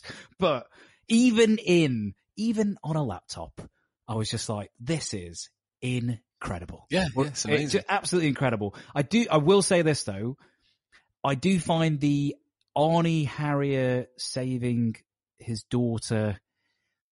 That there's a couple of Dana! bit, Dana. Well, all I wanted to do was shout Jamie, but but in a way, that was the stuff that probably he was he was pushing the edge of the technology at that point. There was a couple of shots that just felt a little bit ropey, but that's me being very harsh. It's 1994, and it still all stacks up. I guess I never saw when we were introduced to Art Malik's terrorist that he would get hit in the balls with a on the back of a jet Harrier tail, but he does. It's kind of it, it goes full Looney Tunes at that point, though, doesn't it? And um, I guess I'm ready for it. I don't know why, but nothing prepared me for Looney Tunes. Yeah, no, I remember there being a lot of um, motion control stuff and um, all that kind of gig, which is kind of cool. You know, it worked really well.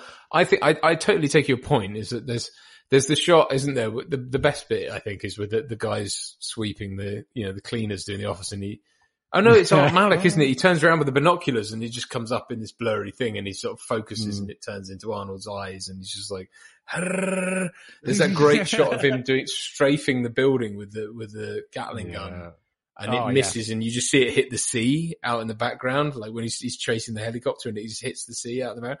There's all that really, really nice cause and effect stuff that's done that, that it looks seamless, but is actually very hard to achieve with practical and effects mixed with CGI, all that stuff. Um, and, um, yeah, I mean, look, it, it, thematically, obviously Art Malik ending up with his bollocks crushed by a, the tailplane of a, of a Harrier jump jet is, is what it is. And then you're fired. And then, but again, it's like who's, again, whose eyes are we seeing this through? Is, is it, is it a, a daughter's view of what she wishes her dad was?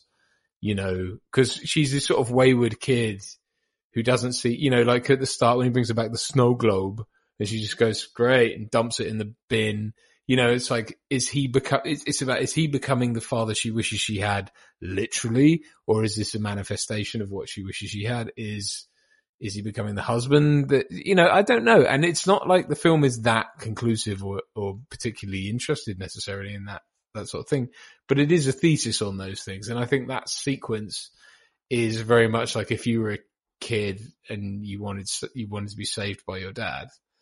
That's how it goes. You and, and and and if you're if you're shooting it well, if you're if you're viewing it through the lens of a of a child, then you know that's how people die. Uh, you know that's the Simpsons crash milk milk truck blows up. it's it's telling that it starts with a person bringing him into view with binoculars, right? Like it's like you don't see Harry until suddenly the guy's like looking through binoculars and then adjusts it and he comes into focus, and that's when the carnage starts. So I think you know, I'm again not to read too much into it, but I think that there is there's something with perspective that we're playing with there. I think uh, me being highfalutin and pretentious, perhaps, but I think you know something to be said for that. And I, I really like what you said about it being physically consequential, like the idea of um, like the the way that all of the gags match up in ways that probably would have been extremely difficult to do. Which there's the fact that he strafes out an entire floor of a building, which sets the scene for how that sequence ends with him being shot in the rocket through the the floor of the building that he's just emptied out. Like there's there's there's big moments and small moments that are like just the stuff that Cameron pays attention to that most other filmmakers of his scale don't. Little there's like a little moment um when they first take uh, uh Harry and Helen into the lair and they start explaining the evil scheme that they're going to do after they've got the, the the nuclear warhead out of the statue and Tia Carrere, uh, Juno, has left her handbag on the table where they're going to dump the nuclear warhead. And she dashes in to grab her bag and shouts at one of the guys for almost putting a nuclear warhead on top of her handbag. And it's a, it's just, it's a nothing sequence, but it just creates such a, um, an immersive, like self-contained reality that there are so many filmmakers that wouldn't take the time for these little bits of this is like plot business but it's all thought through. There's just there's seeded little moments throughout it that just create like um it just it, it grounds all of these these outlandish characters. At least their behavior kind of makes sense uh, up until get the guys who are shooting a rocket launcher backwards in a van although those guys are kind of endearing in their own ridiculous way Absolutely, they're like the Libyans in Back to the Future a little bit. But um, I, Devlin, you ate that. You if you've eaten my sandwiches because you know that I love uh, JC's uh, setup and, and payoffs. Aliens is my favourite when she's we see Sigourney smoking, and then we don't see her smoking for the rest of the movie until she needs a lighter to call for help. my favourite. That's my favourite. But you're right. There's lots of those little little touches that means that we've got somebody who's who's at play here who knows what the hell they're doing. And it's not sloppy. And it's interesting that, you know, like I say, a year later, Michael Bay comes onto the scene. This is not to denigrate his work, but less focused on the detail. It's probably the, the kindest way to put it. It's it's it's not robustly planned, is it? Bayhem. Bayhem is all about like overwhelming every single synapse you have. so Exactly. you can't remember what just happened. Yeah, I'm a big fan of The Rock, and I know, you, and I listened to your your podcast on that, and I, I must say I agreed very much with everything you had to say on that. And I, I tried to introduce it to Richard Jackson, who hopefully is listening, my my partner in crime, um, over at Val Verde Broadcasting, who proceeded to laugh and take the piss out of it through the entire thing, um, which is valid. it is valid because it is a ludicrous, just you know, big um, testosterone dump in a way. But I, I think it has. My, I think of all his films, that that has my my favorite Connery quotes is the the "I'm only borrowing your Humvee." That's uh, stupid, you know, but it's fun. You know, it's like it, everyone's having fun. It's stupid, but it's fun. And I'm, you know, obviously if anyone's upset or anything by it, I, I'm sorry, but I just think it's a sort of fun film that doesn't take itself massively, you know, certain, like Ed Harris is obviously taking it way, way too seriously, but, it, but it's like, yeah, but there's some points to be made here. It's fun. It doesn't overstay its welcome. I think it gets in, gets out. That, that, but you're right. I think it's interesting to me that, that True Lies and, um, Speed came out the same year because it does feel like a sort of handing off of the, in a way, the old guard to the new, even though I'd never thought of it that way, but it's an interesting thing. Yeah. So, Devlin, True Lies. I'm on my horse. I'm going downtown. We need to stop off at Critics Corner. So, what did they say about this one? Well, I guess you're, I guess you're riding a horse stuffed in a lift with Siskel and Ebert. Of course, I Hey. popped off to, to see what Siskel and Ebert said. They reviewed this one. This was their film of the week. Um, uh, Ebert said that Tom Arnold was a surprisingly effective comic relief. And that the end sequence with the Harrier jump jet was one of the most incredible off the wall action sequences he's ever seen. Uh, although he found the uh, Helen uh, striptease dance sequence to be cruel and not very funny and slows down the pace. Overall, though, he said that he really appreciated the film. And in his written piece, he was uh, kind of pretty effusive, three out of four stars. Uh, he did say that the plot is little more than a clothesline upon which to hang set pieces, and he doesn't mind that at all because the action is amazingly inventive, audacious, and ups the ante. He Said it was the most incredible looking film he'd seen. Uh, and that Jamie Lee Curtis, uh, he said that she was charmingly sexy and klutzy. Uh, but he did say that um, the second act padding felt a little unnecessary. Gene Siskel, on the other hand, uh, said that uh, he did not approve of the second act, and he overall said that the film was a big letdown. He gave it a thumbs down. Oh, and he said that uh, this is his the that whole half hour is just about Jamie Lee Curtis s- sticking her chest out. Oh my god! and that it's and that it's demeaning. Well, we don't speak ill of the dead, but the man's wrong. He's wrong. that is that is someone. Did he? I mean, again, I, I guess you have to put yourself in their shoes. Walk a mile in their shoes. They're watching five, six films a day. I I found it interesting that they referred to the whole of the Jamie Lee Curtis plot as a second act diversion. I guess that's an interesting take on it.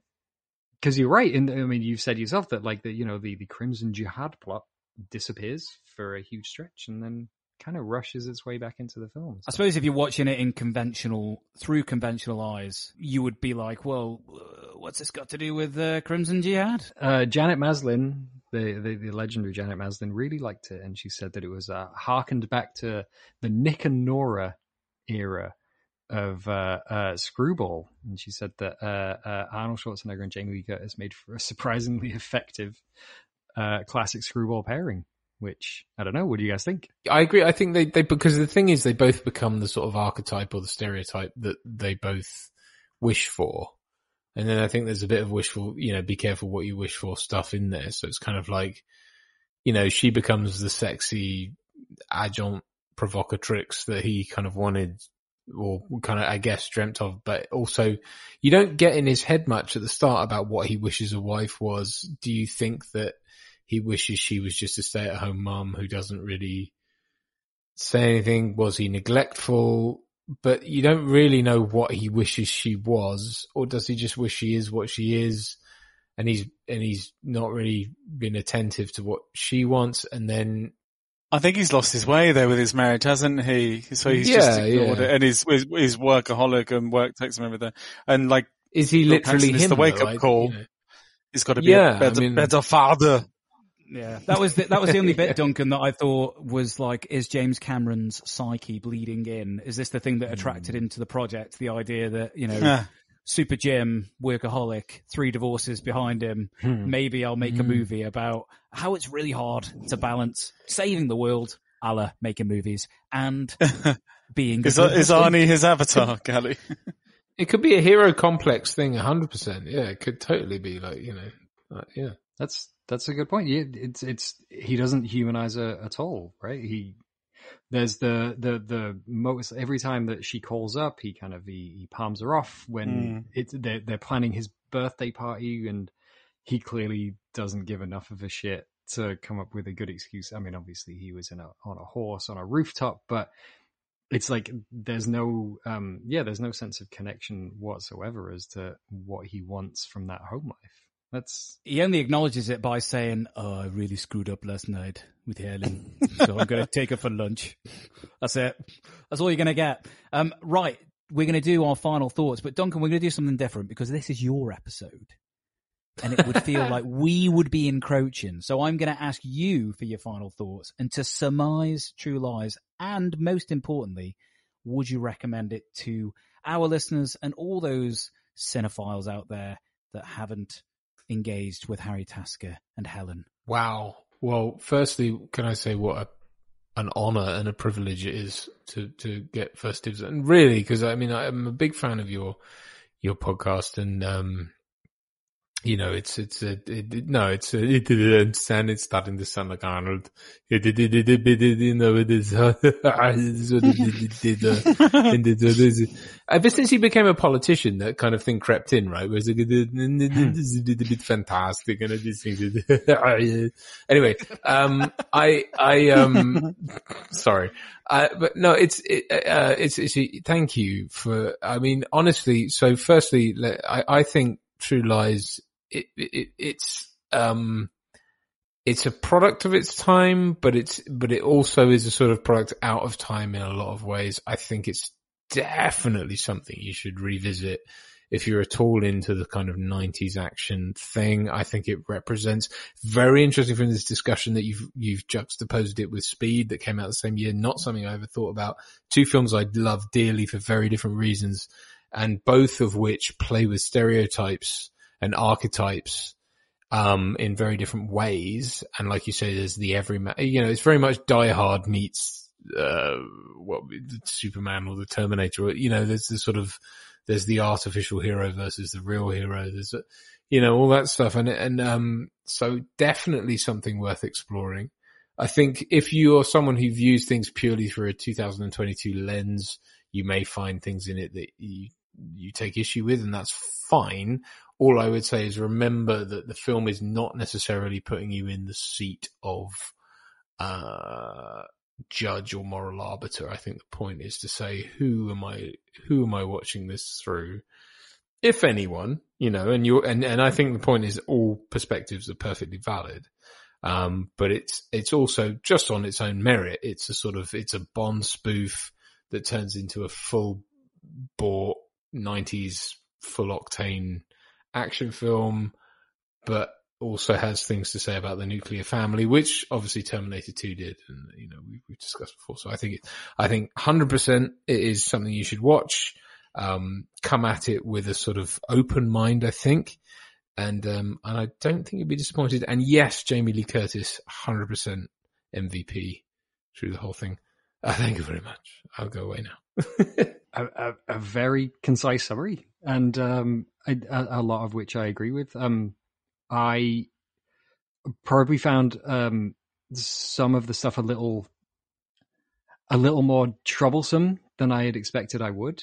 Uh, I, I think probably there was a certain amount of casual deployment of like locker room talk that I was surprised by, and I didn't remember uh, it came up. But I think there's um and and I mean Crimson Jihad is what it is. It's it's it's going to be what it's going to be. I, I also don't think that it's a reason why, and this is probably speaking from my own perspective whereby I'm less affected by these things. I don't think it should be a deal breaker, but then that's just me talking and I understand why it might be for some people, but also I think like a, a fascinating socio-political little document of a certain specific time in history before this kind of thing was as kind of hot potato and, and, and very uh, potentially damaging uh, uh, as it is now. And so I think the, the best way to know a particular time in history, and you know, it's like kind of a weirdly more innocent time, is to look at these things. And the best way to do it is to look at things which were huge mass media. And this is as big a huge mass media as it could get at the time. Um, but in terms of uh, an extraordinarily well constructed, slightly baggy, but I like that about it. It's eccentric in that it's not like a, a like Predator is perfect. It's machine tooled and it's everything it needs to be. True Lies is baggy, and that allows for a lot of weird readings and a lot of like strange little you know uh, uh, it doesn't feel like everyone was it feels like uh, uh, technically everyone was operating at absolute top level but it feels like that there was probably room in the script for just some strange little ideas to sneak in. So you can read into it as to whether this was james cameron's strange you know after his third divorce he's like fuck them fuck them all. I'm gonna i'm gonna see so many women get slapped. And i don't know. Who knows if that was his intention but um but it's a it's such a fun action film and it is strange that it's kind of disappeared i think there are reasons for that possibly it is the presentation of the of the terrorists um you've seen worse we've seen I, I don't know whether I've seen like outside of Four Lions. I don't see. I don't think I've ever seen uh, um, Muslim terrorists portrayed this cartoonishly. And Four Lions had a very specific reason for doing so. Uh, this was, I think, Something this like was the executive first... decision did the same. Oh yeah, yeah. You know what I mean? Yeah, yeah possibly with and uh, Small film, even but- with yeah, yeah, less um, and with with less kind of um, with less of a wink to it. I don't know whether the wink Yeah, makes it got better it, or yeah. not. Again, not for me to say, but but yeah, definitely one to revisit. And and it, just so many ex- like the, the bathroom fight up to the uh, pool jump. I I don't know whether I've seen something that's that just tactile and faultless, fucking faultless, and it's long, Mm. twenty minutes, and you're never never bored. I'd love to see it on the big screen. I think that would really hit. Um, but yeah, so recommend from me. Uh, how about you, Patrick? Hard to follow you too. Um, sounded like the points there. I, think though, when this film's in full visual mode and action mode or comedy mode, like properly, whether Bill Paxton's shining or we get the horse chase or the Harrier or the bridge sequence, like, this film is fucking brilliant. I, I like the Bond opening in the, in Switzerland, is it? And the chase down the, the snow slope. I remember when he goes on his back and he's shooting backwards and then very cool. He gets into the van at the beginning. I remember when I was younger, like digging all of that, thinking this is great. Like this is wicked. This is exactly what I want it to be, like an Arnie action film. And by and large, you get that. I, I do agree with Devlin. I, th- I found it baggier than I remembered. I was kind of surprised at its running time. And there's a bit of the ill discipline that we spoke about and touched upon before.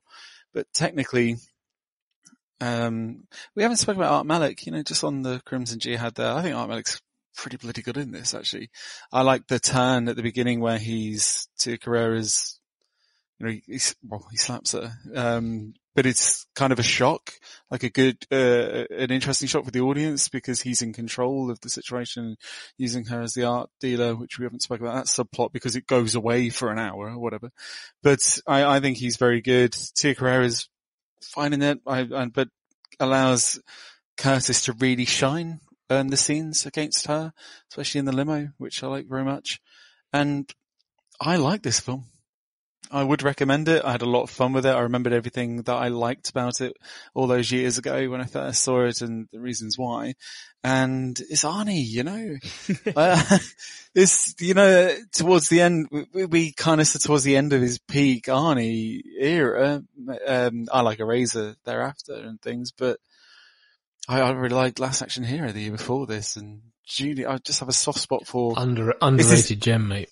And Last Action Hero is a Oh. fourth wall breaking, underrated gem. 100% with you on that. But that's Sandwiches? story. Sandwiches there. Yes, indeed. But is this is this the last? Uh, you know, is this the end of that Arnie era of, of his true power? Perhaps, and there he's sharing the screen with Jamie Lee Curtis, and changing of the guard, a change of how films are made and went on thereafter that may have hindered him. But I um I enjoyed it. Yeah, it's great, great fun. Despite despite his problems, it's still I don't know, very very entertaining and when it's when it's entertainment in the hands of like like uh, Avatar. I like Avatar for all its problems, and I don't think it's the best film or Cameron's best film, but it's spectacle and it's entertainment. And in the hands of Cameron, you know you're going to get something good. Like it's never going to be shit.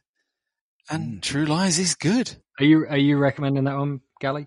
Yeah, I, I well, firstly, I just want to say, Duncan, thank you one for your time, and two for picking what I think is a really, really fascinating movie. Like, I think um, sometimes when we when we do like listener requests or when we um, when we pick films, not that we we're trying to come at it from a slant, but there's certain films that we've avoided doing for the longest time. Like we avoided doing Jaws because we're like, what are we going to be able to bring to Jaws? But those like big tentpole, everyone's seen them, ubiquitous. Sure. True Lies is that, but it doesn't have the scholarship behind it. And I think it's fascinating. Like genuinely, your reading of it, I'm now like sold on that. And I, like I said, I've just got, I'm just got the flags printed, waiting for the posters to come through as well. And then I'll be out picketing, uh, for that thesis. But also you can watch it like, I think we said, Devlin, about Die Hard and Predator that, and this sounds like I'm kind of being harsh here. I bet I've got in trouble before, Duncan, on Twitter for doing these things, but like a movie can be both good for those people that want to kind of engage with it intellectually and perfectly fine for the dummies. This is both. You can watch this and on both on like either level, which is why as a kid I, I really enjoyed it, and I've got to say I thoroughly enjoyed watching it again. I do agree with uh, with Devlin and Patrick. It's a bit baggy. It's, it's a bit long, but then that's kind of part of the deal with Cameron. You're never going to get a, a 90 minute out of him. I think anything that's dealing with archetypes, though, you've got this sort of, um, if they're done right, you know, I mean, this is always the thing with James Bond, isn't it? So it's, it's, uh, um, if there's enough for you to key into, you will read what you want to read into it. And I think True Lies is it obviously starts off as a Bond spoof, but then ends up as a sort of couples therapy film. and, um, you know, and it's kind of like, what are you bringing to it? I think that's really what it, you know, and, and I think that James Bond has always suffered. James Bond has been successful and unsuccessful because of that. You know, it's come with all the reasons of like people, th- one of his successes is because people think they are James Bond when they walk out of there, but also, um, because it's an archetype. But it's also the problem of like, no, it's a character that's quite set in the sort of, he's, he's almost an anti-hero. He's, he does bad things, but in the right, in the name of good also, or so he sees it. And you know, it's like, it does play with ambiguity. Um, but the films were successful because they left that ambiguous. And it's the same thing with this. It's kind of like a, you know, let's just sort of do that, but in the frame of the, the nuclear family and who's, who is idealizing who and you know are you whoever you are when you come into the film in a way you can read that into it in another way you can just watch an action film that's about you know this sort of dysfunctional family who turn out to be functional once they just let go of all the pretense and that, you know so whatever you know it's a bit of that you know and so it's a um yeah it's just a I, it, no one's making movies like this anymore you know that's the thing and And that's just why we like it. That was that Yeah. was exactly going to be my Yeah. point, Duncan. Was that that this doesn't feel like it was made by committee. That that Mhm. leaves the the room and the space for it to be a bit messy and a bit weird. But those those kind of messy, weird uh, nuances that are peppered throughout.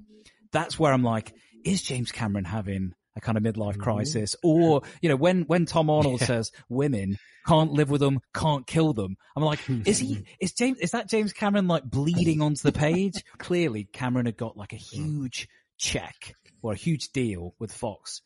And that, and that's you know one of the reasons why we don't have it is because clearly now the the kind of the auteur and the power within the auteur is being you know, slowly eroded. They're disposable, Yeah. people in the chair, and it's really the the kind of the organization or the studio that is dictating what things will be what things will be in the movie, what things we will touch upon, how we will approach certain subject matter, and the things that we simply will go round and not touch.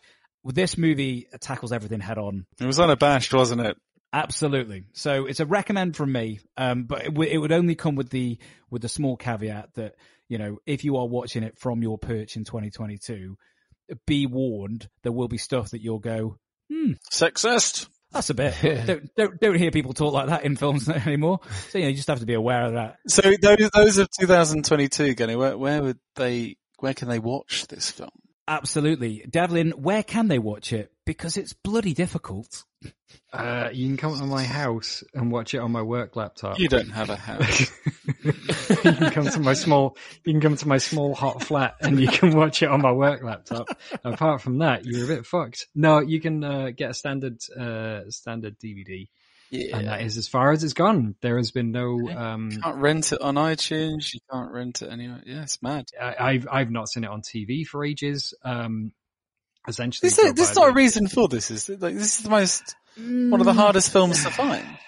So, I mean, aside from there's, you know, the, as the, the stuff we talked about is maybe the sort of stuff that maybe the, again, 21st century enlightened James Cameron, James Cameron Deep Sea Explorer maybe doesn't feel like that it's, the, the reason why they cancelled True Lies 2 is that it, uh, uh, as I think Jamie Lee Curtis said in an interview, you cannot make international terrorism funny anymore.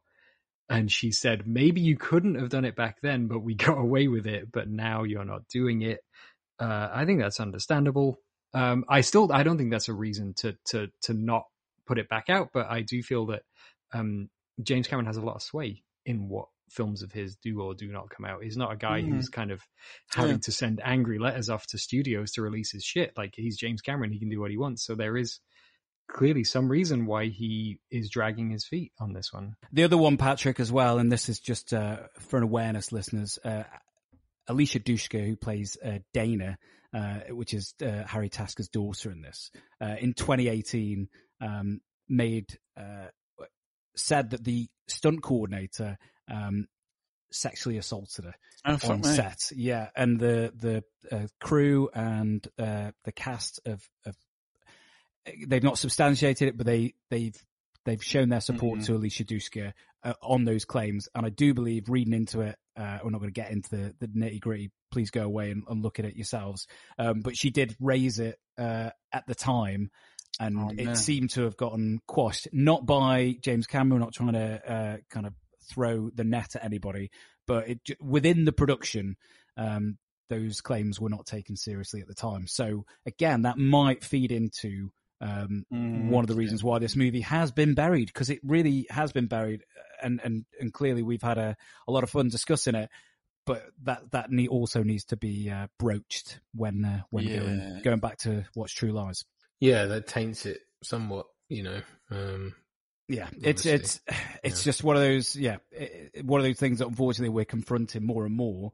Um, Yeah. But if you're watching it and you try and you know separate separate that horribleness uh, from your Mm. viewing experience, then uh, based on you know what we our discussion and recommendations, you know this is worth. Uh, there's still value in in going back and watching True Lies, for, despite all of that. Yeah. Where do we watch your films, Duncan? You're very kind. You're very kind. And guys, can I just once again take the, the, the opportunity to say what a privilege it is uh, to to guest with you. Um, the, so yes, Val Verde Broadcasting is our our YouTube channel. Um, we um have. uh, We try to put out regular content, and we were doing so for a long time, especially during lockdown. But of course, we, Richard is a videographer. I'm an actor producer. Um, we've both got quite busy and to the point where like I've also been producing documentaries and using Richard as a videographer, which means that that's just that we don't have time to be regular anymore, but we're doing our best and we are, we are, you know, we, we really love what we do. So that's, that's still an ongoing concern. So please check that out. Um, you can find it if you just chuck in Val Verde. Valverde, of course, being the, um, Stephen E. D'Souza, um, faux country that is supposedly Predator takes place there, although it's never explicitly Mm. said so. But Commando obviously has Val Verde in it, and um, Predator Two, I think, it makes allusions to and, And and Street um, Fighter, right? Street Fighter, and what's the other? There is another one. I can't remember what it is, but there, there's, there's, there's, oh, Die Hard 2, of course. So the, the bad guy in Die Hard 2 is from Val Verde. Um, so there you go. Um, there's, there's, that's what it was lazy musings pretty much on this very spot with Richard, um, thinking about what we could call our YouTube channel. And that was, I was like, why not have it like the BBC, but from some fictional dictatorship. So that's what that, that became. Um, but yes, as, as an actor, you can find me on, so I have a film on Netflix at the moment called A Fistful of Lead, which is a Western that was shot here in the UK, which is weird, but it works kind of, I think. Um, you can check that out. Um, I'm also in a, um, interactive, uh, thriller called Erica, which you can get on PlayStation, uh, iOS, Android, and the other things. I think it's I think it's on most stuff now. So if you want to you want to grab that, yeah, it's it's, it's an interactive movie. Android. So- Android. Bedford Forest. Spixworth. um, yeah, no, it's one, it's one of those things. So yeah, in the North Norfolk digital area.